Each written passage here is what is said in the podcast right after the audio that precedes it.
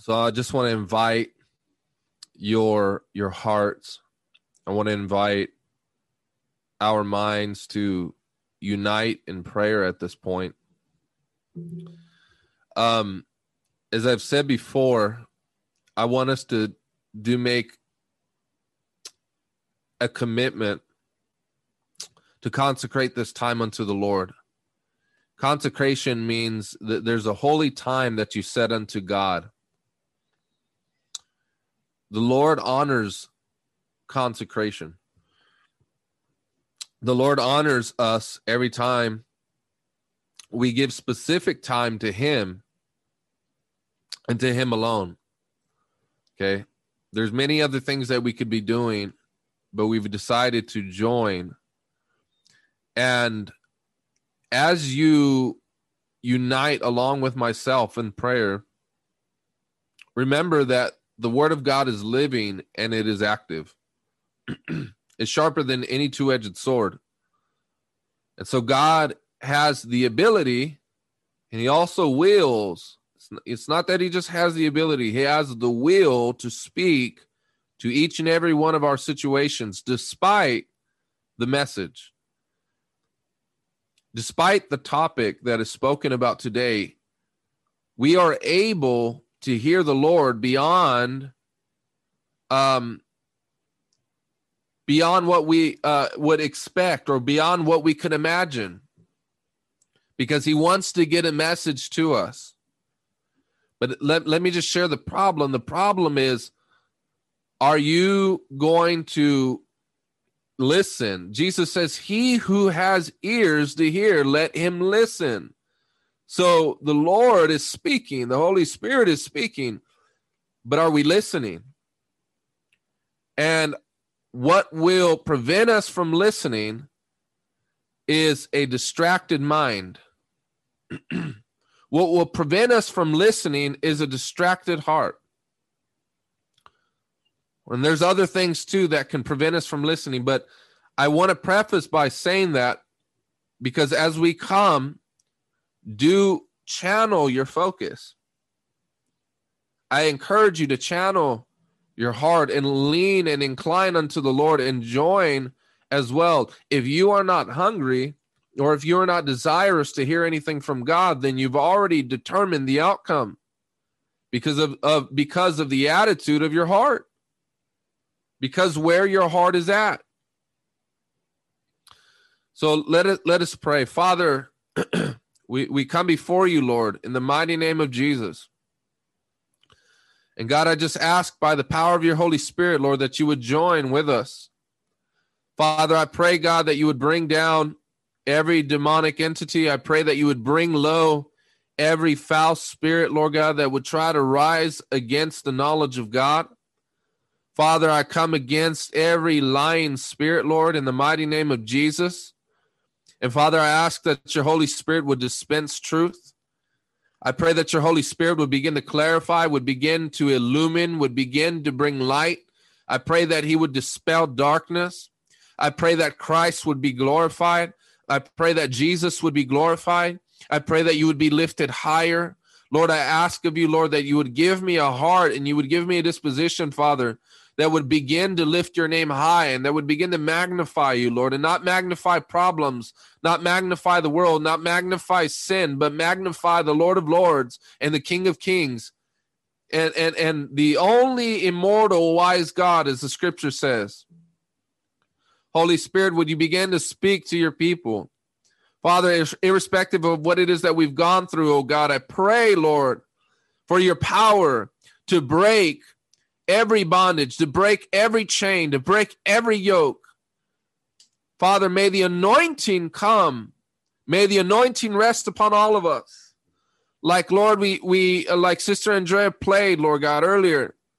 Anointing fall on us. Let the power of the Holy Ghost fall on us.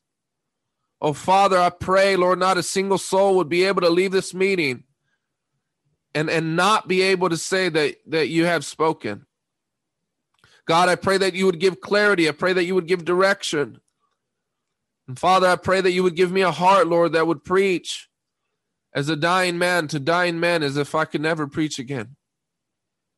Father, may I, Lord, tremble at your word. Father, may I, Lord, have a sense of et- eternity in my mind. May I have eternity in my conscience.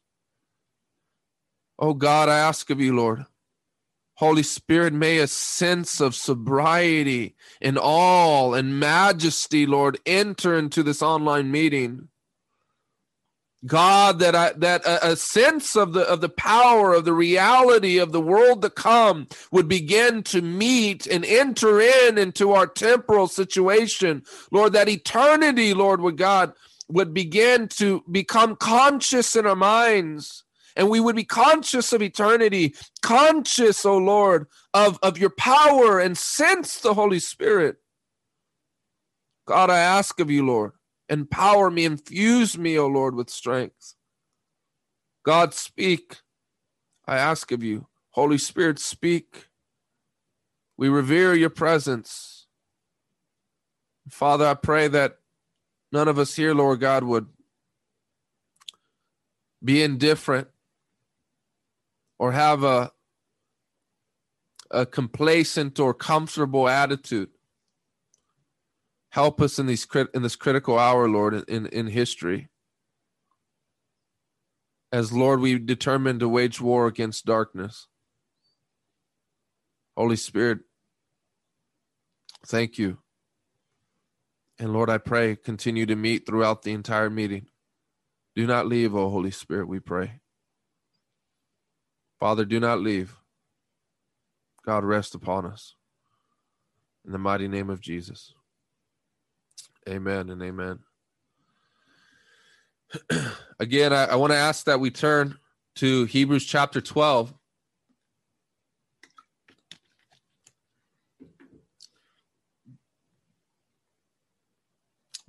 Verse 1 and i'm not entirely sure what it is that we had come to hear or what, what we would what we had expected to listen to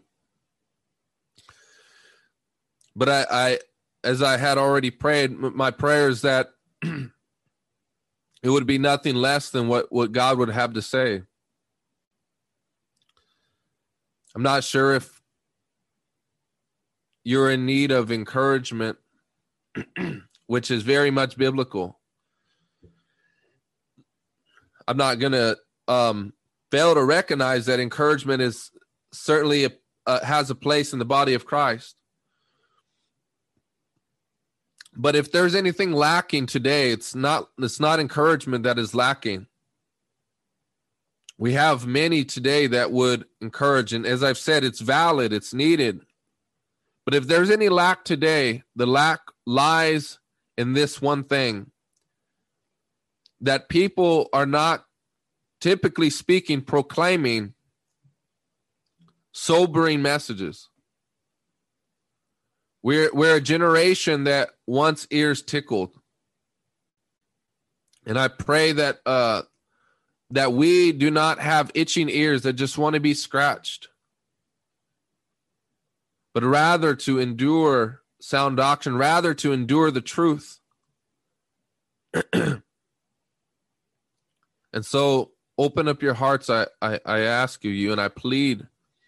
And let us read the word Therefore, since we are surrounded by so great cloud, a great uh, a great a cloud of witnesses, let us also lay aside every weight and sin which clings so closely, and let us run with endurance the race that is set before us, looking to Jesus, who for the joy that was set before him endured the cross, despising the shame, and is seated at the right hand of the throne of God. We're going to be reading some more, but I just want to read this particular passage to serve as a as a base for the rest of the message.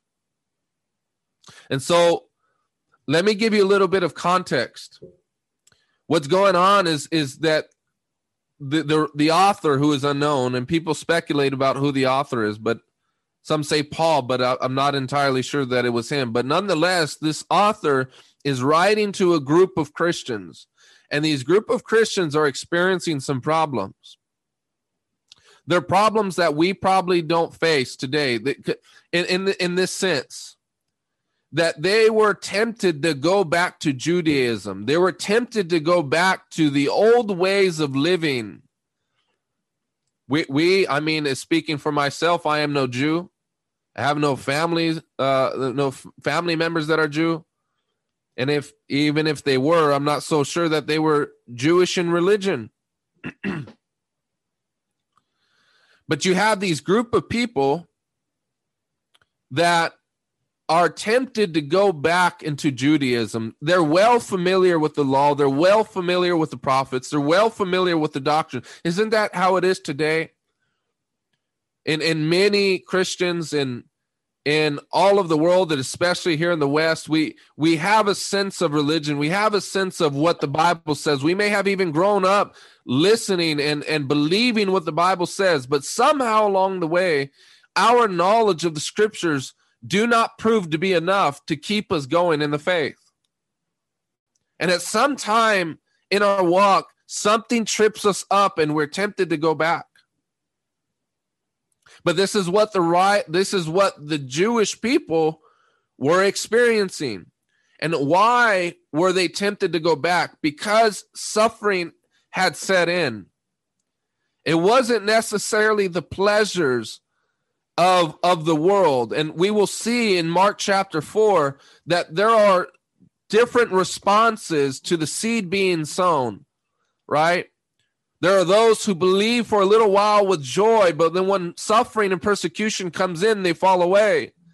There are others that get choked out by the word. And and then there are those who do not even uh, uh, have any fruit that come as a result because the devil snatches it away the devil takes away the seed that was sown. And this represents, Jesus says in Mark 4, that they did not understand what was proclaimed. So they didn't even have understanding, not just an intellectual understanding, but it never entered into their heart. They were never able to see Christ as precious. They never had spiritual understanding that opened up their hearts to the scriptures. And the Jewish people here, the author is afraid for because they had their goods stolen yet they didn't they didn't shed their blood. The, the reason why we know this is the writer says you have not yet resisted sin to the point of shedding your blood. But they were going through persecution nonetheless. And you know they were probably scratching their heads and saying you know this this messiah that we as Jews had believed before who would reign as a militant king because this is these were the dividing opinions in the day some thought that he was just going to be a spiritual leader others thought he was just going to be a militant leader and others still thought that somehow the two would converge together and that's what we believe that Jesus will come back as a militant king and annihilate his enemies. But nonetheless, he is also a spiritual leader. But there were a sect there were a group of Jewish people before that thought that he was just going to come as a militant king. And it was very convenient for them to believe it because the Romans in their day had taken their land, had oppressed the people, had taxed them. And you see the sort of hostility that the Jewish people had towards the Romans, towards what they had considered pagans. Why? Because Jesus even challenged the Jews. He says, if you're uh, if a soldier tells you to carry his gear a mile, carry it too. See, we take that as, oh, if a random police officer ha- tells you to assist them, it's like that ain't that big of a deal. We're willing to help someone out here and there. But no, he was telling them with your enemy, the very people that have come and stolen your land, the very land that the scriptures have promised that God would give you as an inheritance, and they're taxing you and they're extorting you, they're mistreating you. Those enemies take two miles. And and so what's happening is the the the Jews they're thinking, you know, I'm not so sure if Jesus is the Messiah after all. You know, because you know the scripture says that he would he would reign as a king. But where is this kingdom at? We're being mistreated. We're being stepped on. You know, I'm not so sure that Jesus was actually the Messiah and now they're they're doubting And this is the purpose of the devil. Every time he comes, the starting point of his lie in your mind will eventually lead you away from Jesus. Whether if he, he gets you to doubt the scriptures and what they claim regarding Jesus being the king or being the Messiah or being the chosen one, the anointed one that was to restore Israel, or through some other way. You may not conf- deny Jesus being Lord, but somehow pleasures have entered into our lives in such a way to where we no longer live in the reality and in the light of Jesus being Lord. And we're really showing him what we think about his lordship. And it's this we, at the end of the, of the day, think we're Lord. We, at the end of the day, think our decision, our will is Lord. You know, there's a lot of creeping in, a lot of. You, are you going to believe Dr. Fauci's gospel? Get the vaccination. Get it. We'll, we'll give you privileges. We'll treat you like uh, first class citizens in society. Oh, don't you want that? And just a little cute pat on the head, too. You get to fly everywhere you, you, you can go without hassle. You don't have to give us any negative tests anymore. And then meanwhile, what we're doing is we're accepting a demonic vaccination. And I don't say that as a conspiracy theorist. I'm not I'm no conspiracy theorist. But I say that as one that understands very well that they had murdered babies and had comprised that vaccination of these poor innocent children. Nothing is new under the sun. You got these demonic people sacrificing to Molech thousands of years ago, and today it hasn't stopped.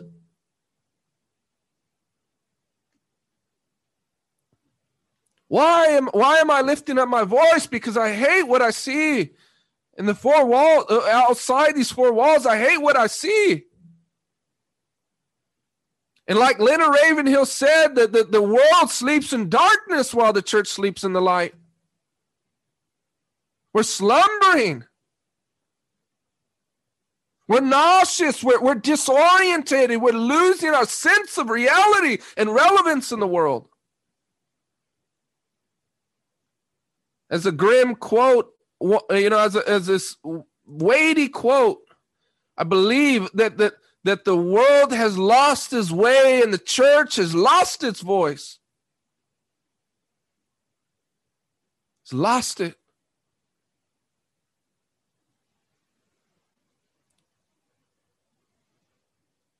Have you lost your voice today? Have you lost your saltiness?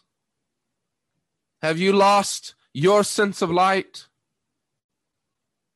Are you slumbering along with the Dr. Fauci's and, and everybody else?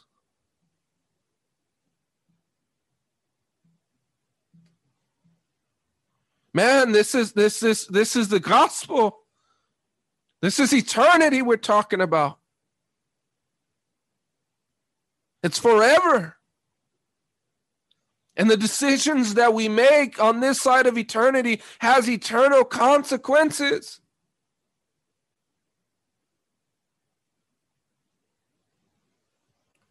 May our hearts be open. May our eyes begin to see, and may our ears begin to hear once again. May we begin to hear the voice of the Son of God. Some of us have have uh, uh, uh, taken amnesia or, or whatever that medicine is called, where you begin to lose consciousness and you don't even find yourself falling asleep. We've been disorientated by the pleasures of this world. We no longer live as sojourners. Jesus promised that we would reign, but that's when he returns. Right now is not our time to reign as kings and priests unto the Lord.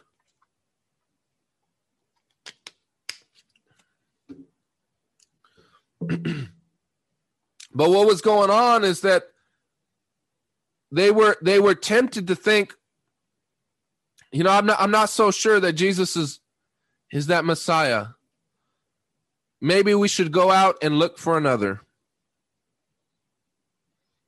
see that's how you know when times are getting hard john the baptist said are you are you really the messiah i mean he was filled with the holy ghost at the womb and then he tells his servants to go and, he, and go ask Jesus. And this is his relative. He's seen the miracles. This is why miracles are not enough. Intimacy with God is what is required to stay close to the heart of Jesus. Our theological degrees, our, our experiences, none of that stuff is enough to keep us close to the heart of God. We need intimacy with Jesus. We need the power of the Holy Spirit to imbue us again and again and again and again to fill us. That we would not be empty containers. We rattle with a lot of noise today, but we have no substance. But he, he asked Jesus, he said, you know, you know, uh, uh I see that you're casting out demons. I see that you're raising the dead, but are you really the Messiah or, or should we look for another? And then not long after this, Jesus says, Blessed is he that is not offended on account of me. Has Jesus offended us today? Has Jesus offended us? Or maybe has has something you know it's interesting. Sometimes jesus will offend you with his word and you'll blame it on the preacher.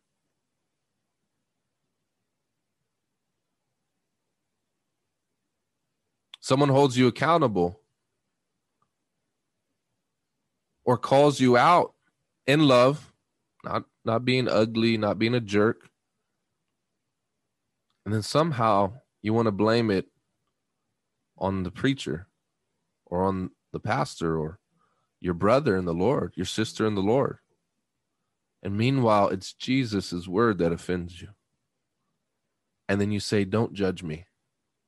Only God can judge me. You don't realize that He's judging you right now, not unto condemnation.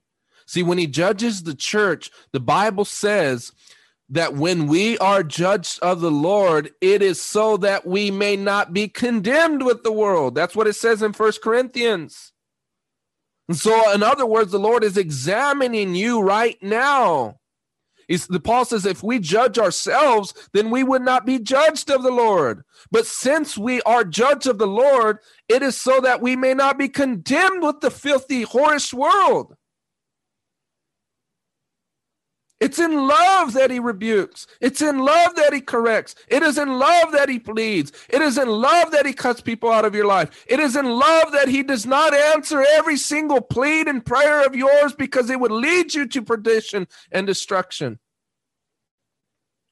And so he's sparing you from you, sparing you from yourself, from your foolishness. And then we want to slap a little bit of, of scripture to our prayers and think, God, I'm going to somehow force you into this box. No, no, no, no, no, no. God transcends all, all, all of our understanding of what we think he should do, when he should do it, and how he should do it.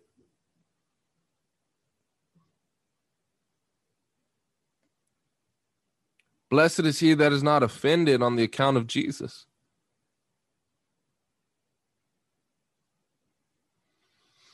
But you know what? It's better to be offended by the Lord than to be offended by the devil.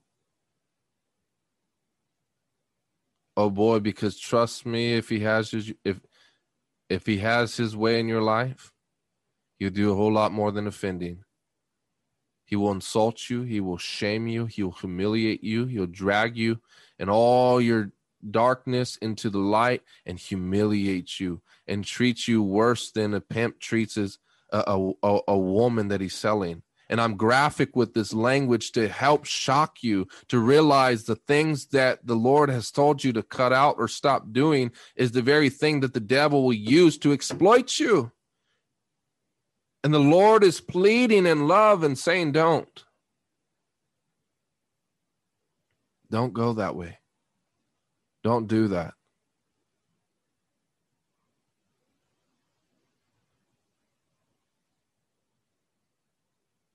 I'm preaching to God's people, right? I'm not evangelizing. It's awfully quiet. I should be getting more amens. Amen.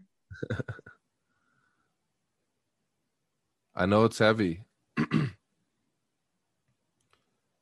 but I, I don't I don't preach anything that I myself have not sensed and felt myself. You know, I wanted this amazing career and I was passing my test to be an officer. You know, was top of the class and all that stuff, performed well. And I rationalized, I said, you know what? God can use me to bring justice in this world. I mean, the Bible says God is a God of justice. You know what the Lord said? No. But Lord, but you, you see all the crime out. Lord, I, use me. I, I want to bring justice. No. Don't even explain why. Don't explain what happened if I if I did if I continued. Just said no. I didn't want to listen. But I submitted. What is it the Lord's telling us and challenging us today on?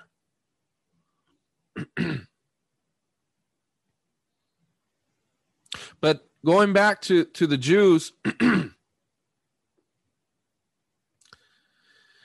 yeah, he said no.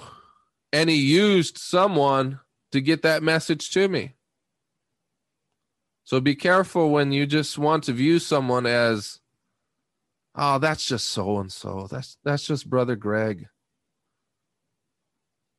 Or or that's just sister so and so. Of course she would say something like that. Oh, be careful.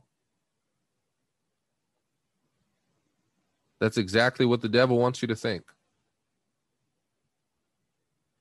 Familiarity breeds contempt. What that means is when you become familiar with people, you actually end up showing contempt for them. What once was an appreciation actually turns out to be something you're like, man, you know, I don't, I don't really like this anymore. And that's exactly how they showed to Jesus. And you know what happens? in his own hometown, he couldn't perform many miracles. Why? Because they did not receive him for who he truly was. And so sometimes you will not allow God to move in your life because you've already predetermined by your religious mindset what he can or cannot do. I'm sure that they expected the Messiah as a king to be born in a royal uh, uh, setting, but he was born in a manger.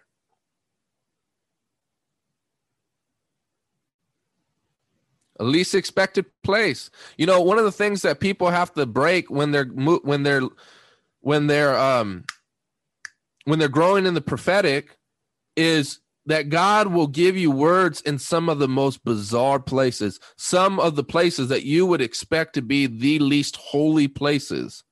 And sometimes people's religious mindset thinks, oh, only God can speak in the church. No, that's not true.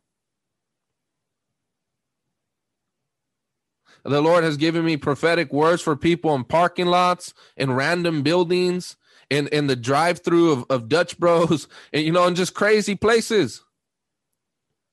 And because we're so religious, we think it has to look holy or has to, you know, has to have a suit and a tie or it has to, you know, look this way, sound this way.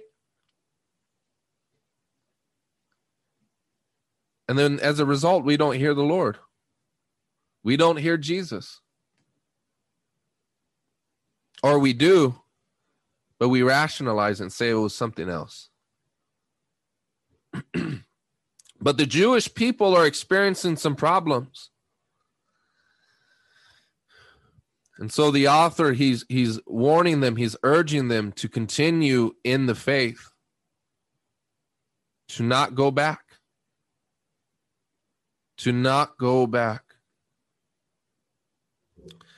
And he urges them once and again. He, he says, Therefore, we must pay much closer attention to what we have heard, lest we drift away from it. See, that's what happens is backsliding doesn't happen overnight. You drift away. You, you, you, you imagine a boat that's at sea, it drifts. And there's just a steady and constant motion. And sometimes it's even unnoticeable. But every time you say, you know what, I'm not going to pray as I ought, or I'm not going to pray today, I'm not going to read today, I'm not going to listen to the word today, I'm not going to listen preach today, backslide back you're already backsliding.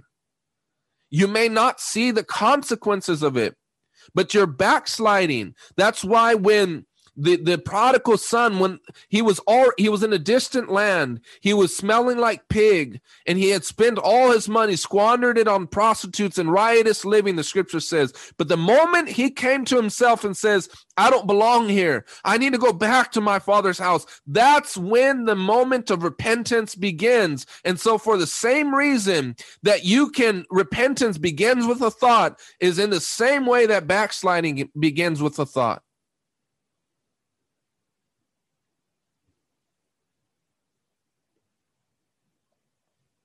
Let us pay more careful attention to the things that we've heard, lest we drift away.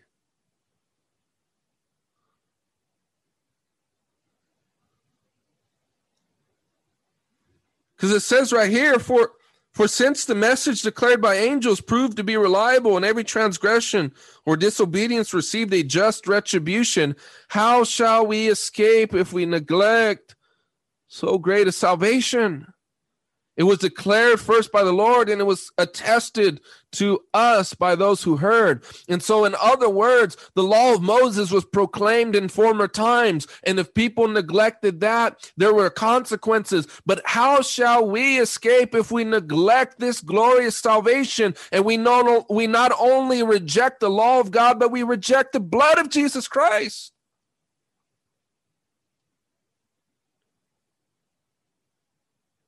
The act of the love of Jesus itself should incite our hearts unto a, a loving obedience unto God.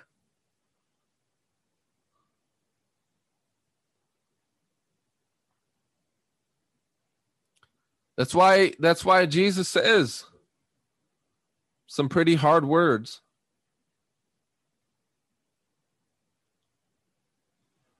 I want to ask us are we are we neglecting this salvation? Are we drifting away? Has it become too hard? Or have you become, has the devil lied to you with pleasures? Saying you can coast on. You can live how everybody else wants to live. My brothers and sisters, the Holy Spirit grieves. He grieves.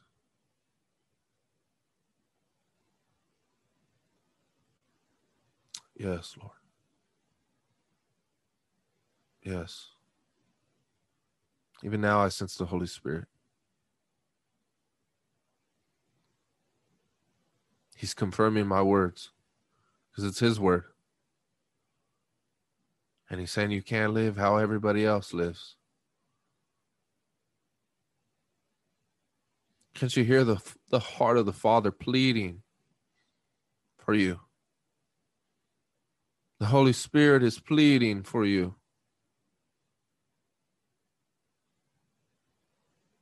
You grieve him. You wound his heart. Not because he needs you, but you need him.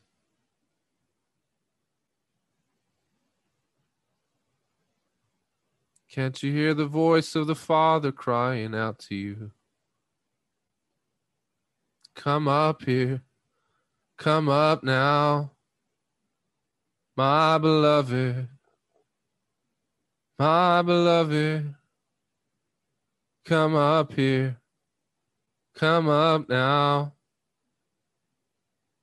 my beloved.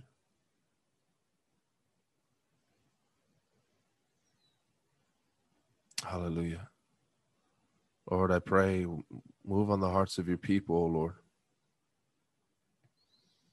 Draw them nigh unto thee, Lord. Draw them near to you, O Lord. Father, I just intercede, Lord, for my brothers and sisters right now, God. God, I pray that they would not grieve, Lord, your spirit. God, I pray, get them out of their the muck and the mire. Get them, Lord, out of the pit. God, I ask, revive them, Lord, I pray. Revive them, Lord. May your loving kindness, Lord, begin to draw them even now, Lord. God, I ask of you. Revive, Lord, breathe. Breathe on them. Breathe on them the breath of life. God, I ask of you. May not sin dominate their lives, Lord. God, I pray, sin dominate their lives, Lord. I ask of you, Lord. Strengthen them. Break the power of sin in their life, Lord.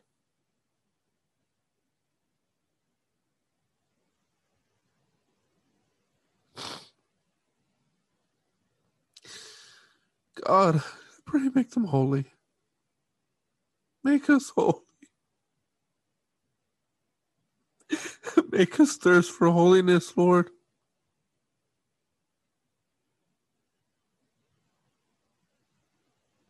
Oh.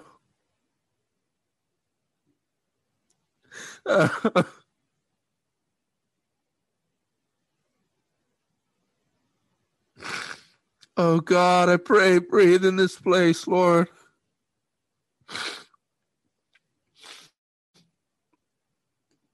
Oh. God, I ask of you, Lord, revive, Lord, I pray.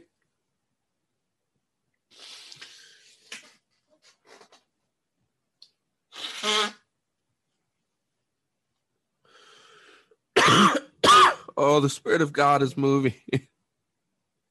I just want you to pray, saints. Pray. God, I pray, breathe, Lord. I pray, breathe, Lord, upon the hearts of your people, Lord. May not wickedness be birthed in their life, Lord. Draw them, Lord, with loving kindness. Draw them, Lord, I pray, with your tender mercy, Lord. Draw them, oh God, I ask of you, Lord. Remind them, Lord, of the sweet sense of your, your tender love, Lord. Remind them, Lord, what it feels, Lord God, to be, Lord, in your presence and your love. Saturate their hearts, Lord. Hallelujah. Oh, hallelujah. Thank you, Jesus. Thank you, Lord. oh, hallelujah. Oh, Oh, I, I just I, I don't want us to rush, saints. I, I believe God is doing something. This may be unorthodox to you. This may be uh, uh, uh, unfamiliar to you, but but I, I would plead with you: sense the Holy Spirit moving in this place. Father God, we just we ask, Lord, have your way, Lord, amongst us.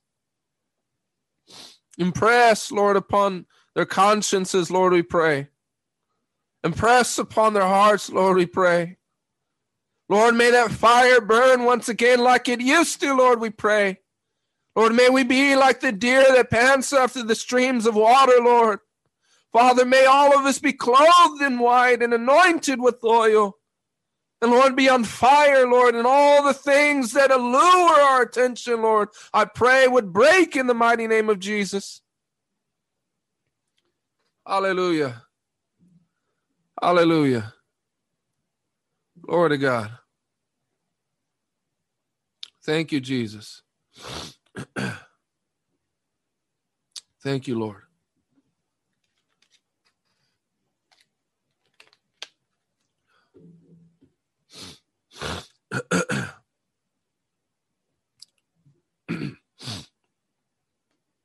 I don't believe in theatrics. I don't believe in emotionalism. I believe in the spirit. And sometimes when I break down like that, I, I don't I don't allow myself to get embarrassed. I know what I carry and I know that I speak by the Spirit. Other people harp on the soul and emotions. That's not what this is. I preach and pray in public as I do in private. And so if if if you sense at all the Lord tugging on your heart and you're getting emotional, it's not because there's any manipulation of emotions, it's because the Spirit of God is trying to have his way in your life. I have to remind people of this. Because the carnal mind wants to think at a thousand miles of an hour and rationalize everything God is doing.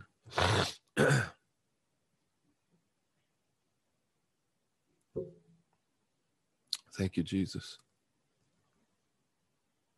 Therefore, while the promise of entering his rest still stands, let us fear lest any of you should seem to have failed to reach it. God's rest still stands.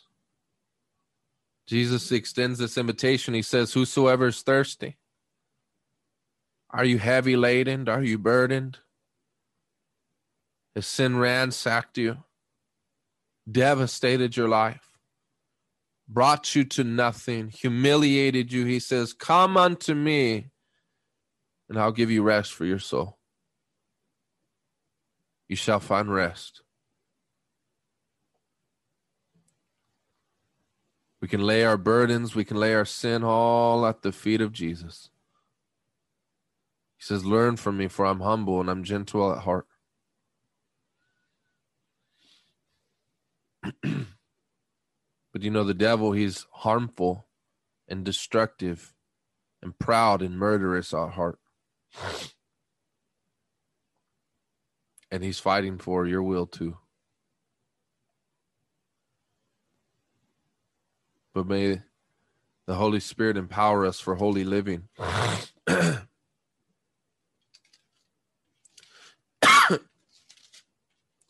but sorry, I veered off there a bit, but once again, the context is the writer of Hebrews is having to explain to them from the scriptures that Jesus is in fact the Messiah. And he proves it from the Bible. The solution to their problem was a defense from the scriptures that Jesus was the Messiah. But what is the solution to our drifting away today? What lie has the devil tried to convince you to draw you away from Jesus. you know, it's a very common one is God won't forgive you. You notice how he's tack, attacking the character of God. He'll say, God is is he, he won't forgive you. What happens? If someone is told, if someone was injured and they were told, yeah, the hospital, they won't receive you, they're not going to give you medical care. You're not going to go. And guess who's like that? Yes, I have my way. And that's because he's attacking the character of God. Why do people steal? They gave up their ways of, of being a thief, but they lie on paper in order to get more money. Because they do not believe that God actually will care for their needs. And there the devil is. You should worry about this. You should really really worry about this go ahead. Worry. Stress. As if that's going to accomplish anything. Jesus is who by worrying could add any single any moment to his life. Or what about this one? You're going to die alone. You're not going to get married so go ahead and fornicate. You're lonely. Jesus understands. Oh, he understands, all right, but he understands that he has someone for you, and that you to fornicate is only going to devastate you and make you feel filthy. Then after a while, when he kicks you to the curb, then what? Then Jesus is still there and he says, Daughter, I told you. Son, I told you. I'm still here. But learn from this. The devil's preaching his so called gospel every day to you. Why is it important to get into the Word of God? Why is it important to hear the Word of God proclaimed and preached and, and to meet with the brothers and sisters and encourage one another daily? It says, Take care, brothers, lest there be in any of you an evil and unbelieving heart leading you to fall away from the living God, but exhort one another every day as long as it is called today, that none of you may be hardened by the deceitfulness of sin. For we have come to share in Christ indeed, if indeed we hold to our original confidence firm to the end. So, but we can't hold to our original confidence firm to the end because every single day the devil's preaching unbelief to you. And if we think that we don't need each other in the body of Christ, where I can skip out on reading for an entire week, I can skip out on praying, I don't have to get acquainted with the brothers and sisters. You know, I'll skip Bible study today because I feel pretty confident in the flesh today. Then what happens is uh, the, it sets in motion and ha- uh, it, you commit a deed, and then that deed is committed again. And then once it's committed again, it becomes a habit. And then once it becomes a habit, it becomes a character. And by that time, we, we, we prevent, we, we fail to see who we really are.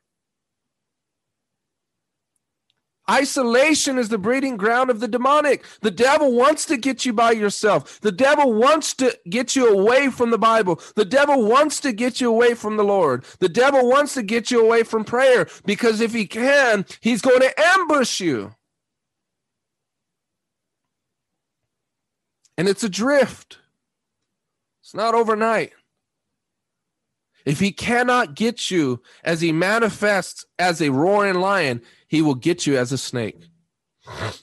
and if he cannot get you as a snake, he'll get you as an angel of light.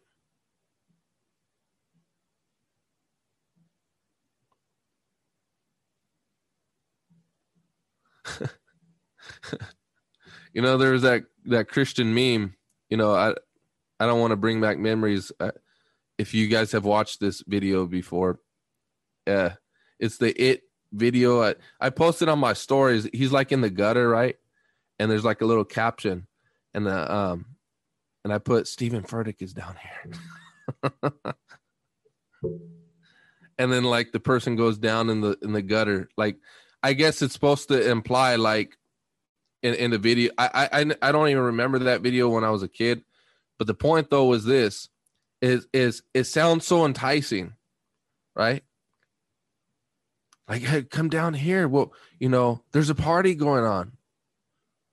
Or come down here, you know, X, Y, and Z, or what, whatever, whatever. And it looks appealing. But the devil, he shows us the beginning, but he doesn't show us the end.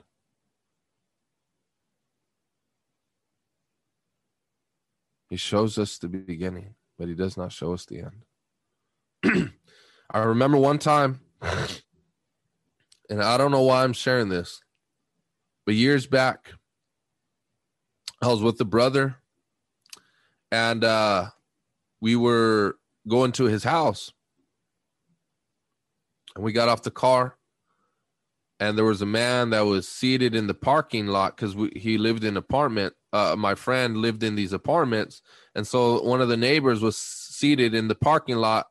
You know, like on those. I don't know if you guys uh, are familiar with those little like cement like uh spaces like for you know for where cars park so it can't go beyond that point well he was seated on that and he has paper in his hand and he's going like this you could tell he was devastated you could tell something was really bad and then my friend, he's speaking to him in Spanish. and I and I, I didn't catch what they were saying, and I said, "What happened?" And he said, "Man." He said he slept with a girl last night and he caught AIDS. He caught HIV. Or he, he slept with some girl at a party or something unprotected and he has he contracted HIV because of that lady. Notice how one single moment ruined the rest of his life. And for those of you, I, I hope we all understand what HIV is. It, it's a sexual disease that has no cure for it, and it kills you slowly.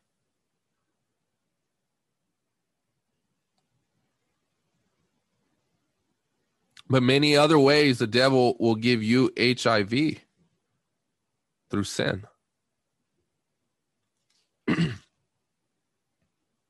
but coming to to this text, I know we didn't really focus on it very much. In Hebrews chapter 12, when he says, Therefore, since we are surrounded by so great a cloud of witnesses, every time you see a therefore there, you have to ask why it's therefore.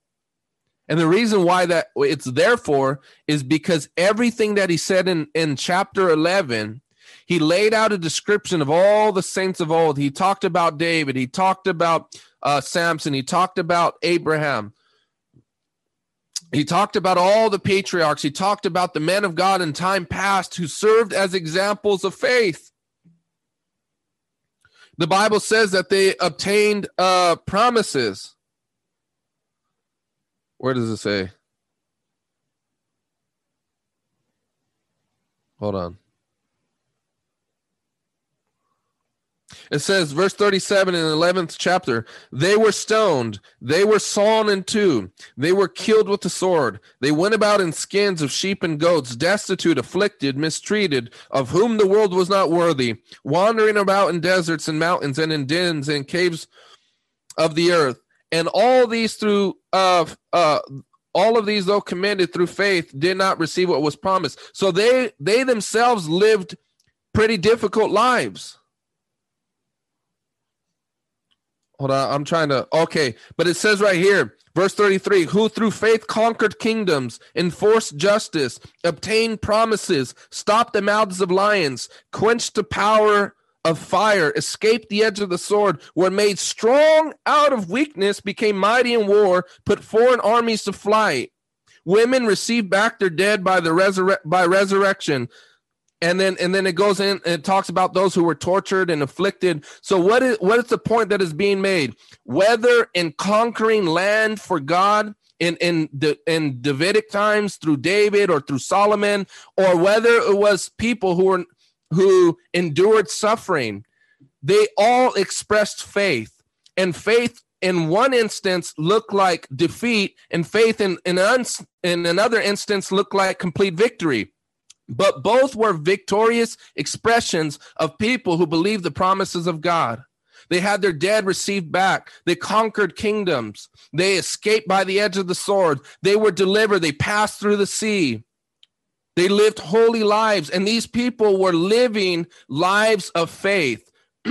because the world is going to preach unbelief to you and it will tell you a different gospel. It will try to get you to believe in its pleasures or get you to believe its threatenings and say, you know what, these threatenings are stronger and they're going to intimidate you to get you to fall away from God because it's trying to tell you that God is not powerful enough, He's not pleasing enough, He's not sufficient enough, and He's not that great of a provider to see you through. And so what happens is we fall back because the option isn't to rely on ourselves, we must rely on God. But he says, therefore, since we are surrounded by all these clouds of witnesses, we have no excuse to say, that's not possible. We have no excuse to say, I can't really continue in the Lord. We have many witnesses. Whether conquering kingdoms or being sawn in two, they all maintain their faith in God. And so, since we are surrounded by all of them, let us also lay aside every weight and the, the sin that so easily entangles. They did it.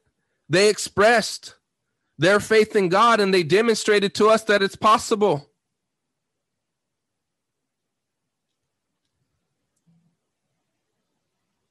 And they are a witness to us.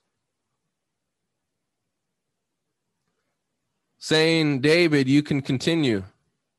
Jarvis, you can continue. Igor, you can see, God will see you through. Brandon, Yadi, Christian, Andrea, Natalia, the, they're witnessing to us today and saying, You can conquer, you can overcome. And then, more than that, Jesus, our high priest, it says, the pioneer, the founder, and the perfecter of our faith. He not only founded your faith, but he will also be able to perfect it. He that began point A will also get you to point B. And see, I understand how discouraging this can be. You might leave thinking, oh boy, I, I, don't stand a chance. Well, welcome to the club. None of us do. That is precisely why we need a mighty God who can help us to get through. We're not enough. We're not sufficient. We're not strong enough. We're not wise enough. We're exposed. We have many areas of weakness.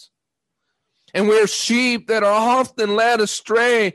But by the grace of God, the great shepherd of our souls would engraft us in again and not allow us to uh, uh fall over the edge. And he draws him, uh, himself unto you once again and again and again.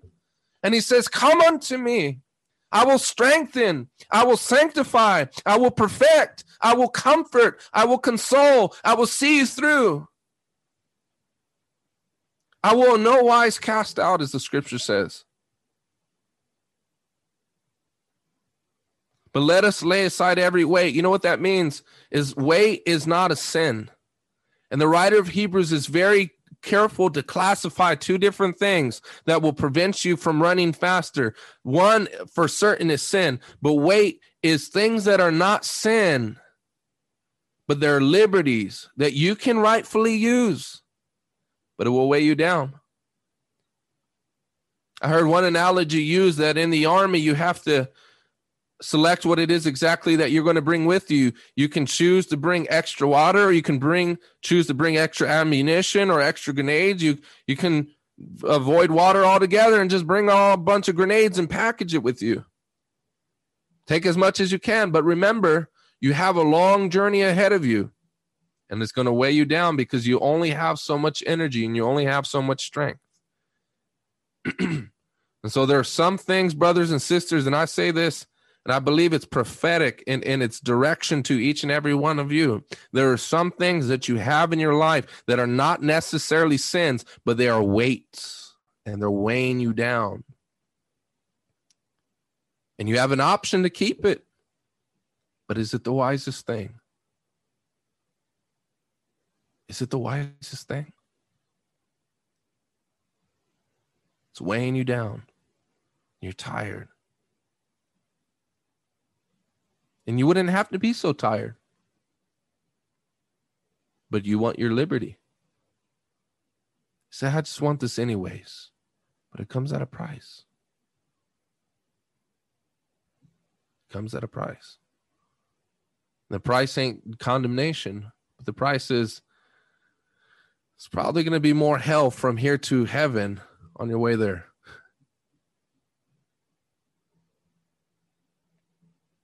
Oh, come on, somebody. I, I know I'm not preaching to Muslims here. I'm preaching. I'm. Pre- am I preaching to God's people?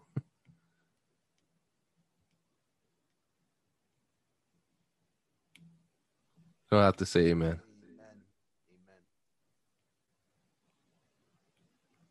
amen. Am I in the right place? Am I catching the wind? Oh.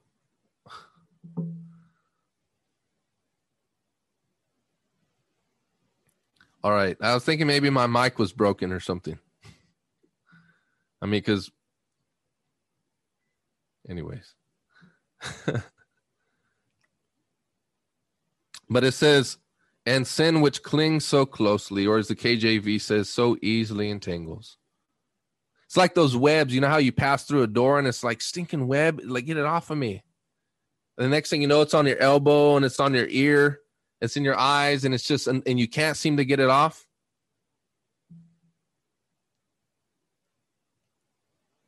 Well, that's what sin does.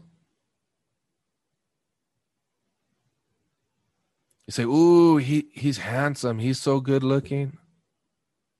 This this this this uh this guy, he's not a brother, but he's so good looking. I'm just going to entertain the thought.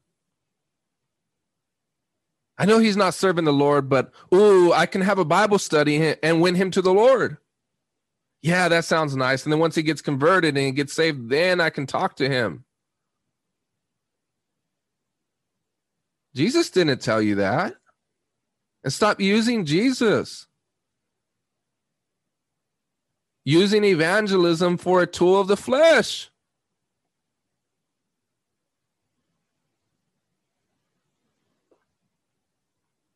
I've seen it so many times. A sister or a brother be like, "Oh yeah, he's not serving the Lord, but I'll win him." What with your looks? It's it's not going to bring them to Jesus. The Holy Spirit is a better uh, uh, is a better witness than us.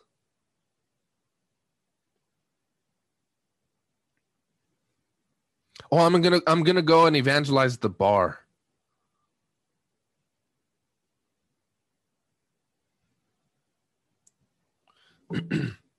Don't rationalize. So once we do that, then it, it entangles. I do want to say that God is faithful to cut every entanglement. What was it? Uh, what what's her name? Um, some popular lady. I don't even know her name, but it was Will Smith's uh, uh, wife that she called an entanglement or something. See, the devil always wants to replace words. He wants to call lust love. He wants to call affairs entanglements or, or adultery entanglements. He wants to call um, neglecting your Bible reading and prayer as rest.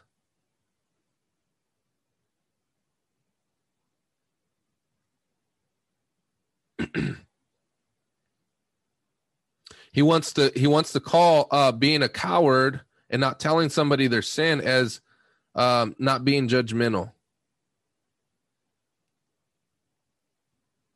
We just need to call for what it is. He says, Let us run with endurance the race that is set before us. So there's a race and we must run it. and but you know the beautiful thing is we're not called to have to endure on ourselves. We will run dry and will we run empty. But God promises, the God of all encouragement, the God of all hope, the God of all endurance, He will see us through. He will help us to run this race. And when he when you get tired, he breathes in you again and he revives. If you've sinned, he forgives. If you've dirtied yourself, he will make clean. If you've devastated your life and you've ruined everything, he can make all things new. If you ruined your testimony, he can put a new song in your lips. Have you been driven to the ground by foolish decisions, he can lift you up. His hands will make whole. Though he wounds, and he wounds in love, the Bible says in Lamentations chapter 3 though his hands wound, his, all, his hands also make whole.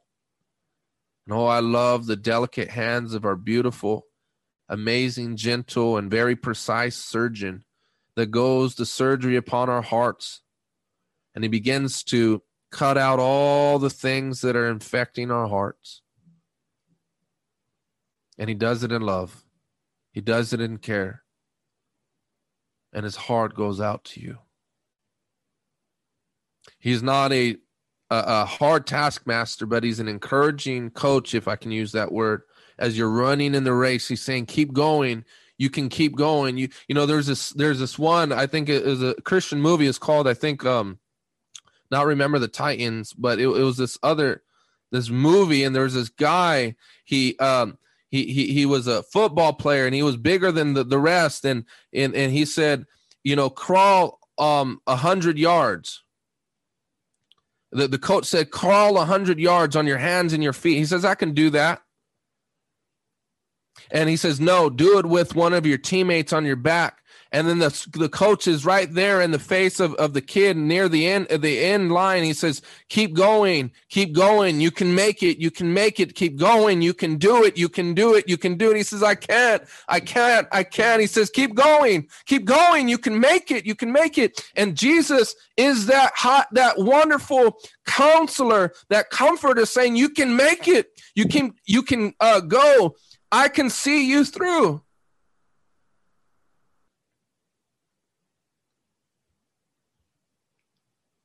And the devil is right there in our ears telling us otherwise. But Jesus is saying, keep going, keep going. I will empower, I will strengthen. Well, we're coming to a close. It says, the founder and perfecter of our faith, who for the joy that was set before him, there's a joy that is set before us. It won't always be like this. The Lord will perfect that concern in me sooner or later. Turn in my favor. There's a lot of disappointments, but sooner or later, I hang on to the promise. I hang on to the anchor that sooner or later the Lord's going to capture us in glory and all that I've suffered will be compensated. Everything that I've ever gone through, I won't have to cry another tear. I won't have to feel pain anymore. I can rest from my labors and I will be raptured in the Lord's glory forevermore. That was the joy of Christ, of engrafting a people unto mm-hmm. himself. And he prays in John 17 in his high priestly prayer says, Father, I would that they see the glory that you and I shared before the world began.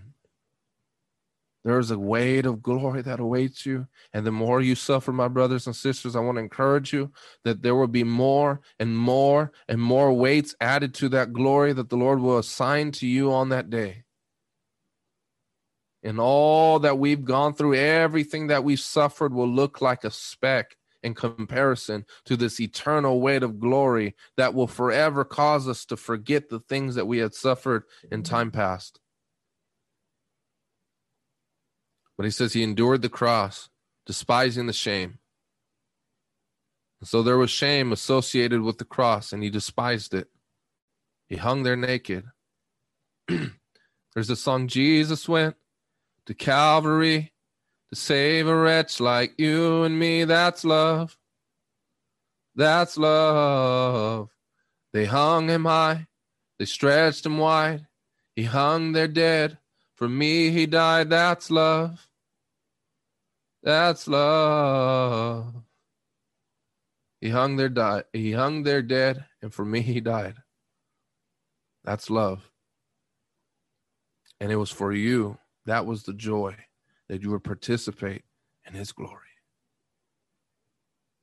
So let us get our eyes fixed on Jesus. He's faithful, He's precious, He is gentle, He's a comforter, He's a provider, He's a deliverer, He's a rescuer, He's a savior, He's a mighty God, He's a counselor, He's a friend, He's your husband, He's your brother. He's your high priest. And he's the prophet that gives you direction in life. He is the ego eimi, that is Greek to say, I am that I am. All that we need, he is. And he will forever be. And he always was. And he don't change. He don't switch up. He doesn't lie. He's not a fraudulent. He's not a fake. He keeps it uh, uh, uh, faithful he remains faithful and steadfast.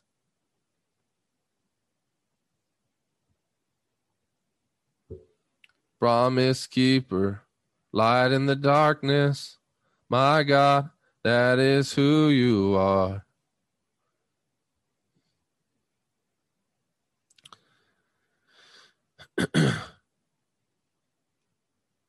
we'll read to from verse 3 to 6 and then we'll close for sure. Consider him who endured from sinners such hostility against himself, so that you do not grow weary or faint hearted. He's able to empathize with what you're going through, brothers and sisters. You say, You know, I'm mistreated, I'm stepped on, I'm rejected. People treat me as an outcast. I'm going through pain. He endured it himself and he, his attitude isn't, I did it. Well, you could do it too. His attitude is, I did it. I know how that feels and it's painful. And I will come alongside of you and I will help you through this. I'm not unable to empathize with your pain.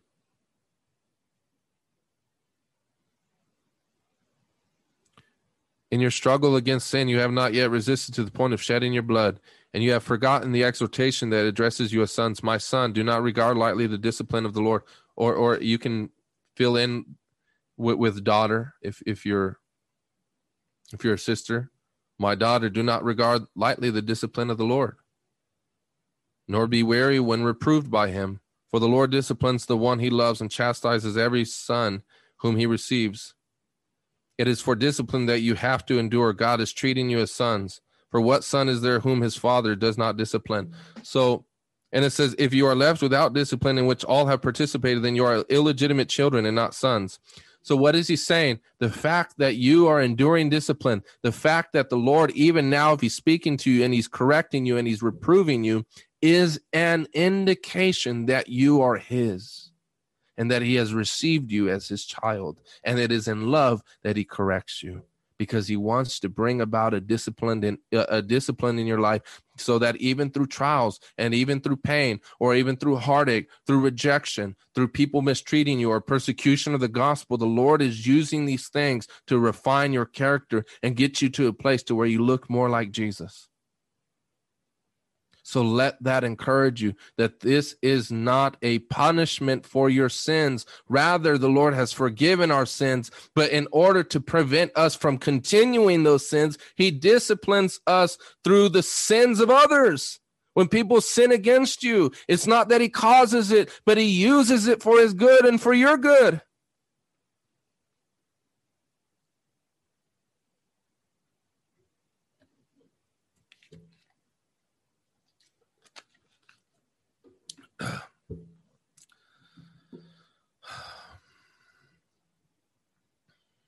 Let's come to a close. Let's pray out. I want to invite you guys to pray with me. Um, remove all distractions, if there are any. Father, I just pray, God, right now in the mighty name of Jesus. Holy Spirit, would you just encourage the hearts of your people? Or would you mend the faint hearted? Would you heal, Lord? I ask. Holy Spirit, would you make whole? Lord, would you, with your gentle hands, begin to strengthen? Lord, would you help? Lord, would you aid? Would you succor? Would you strengthen? Lord, I ask of you, Father, mend the broken hearts of your people.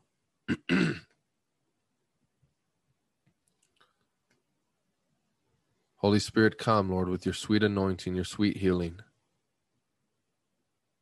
Lord, I know sometimes there are hard corrections, but Lord, we know, Father, that everything that you say is in love.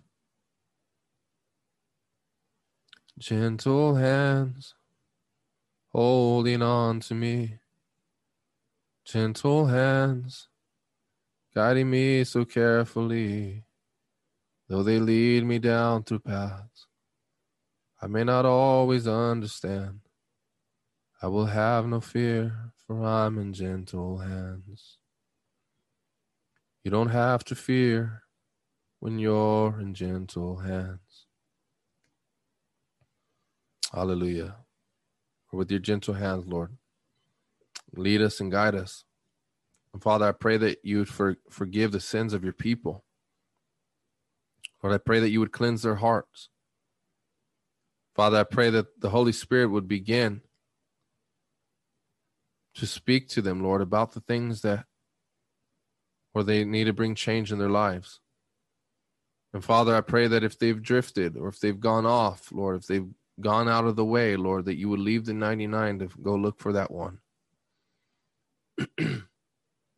or that you would go after your prodigal son or prodigal daughter. And Lord, that you would reaffirm your love to them, Lord, that your love has not been removed, but has remained. In the mighty name of Jesus, we pray.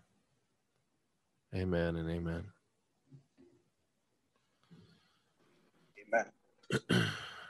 Glory to God. Thank you, Jesus.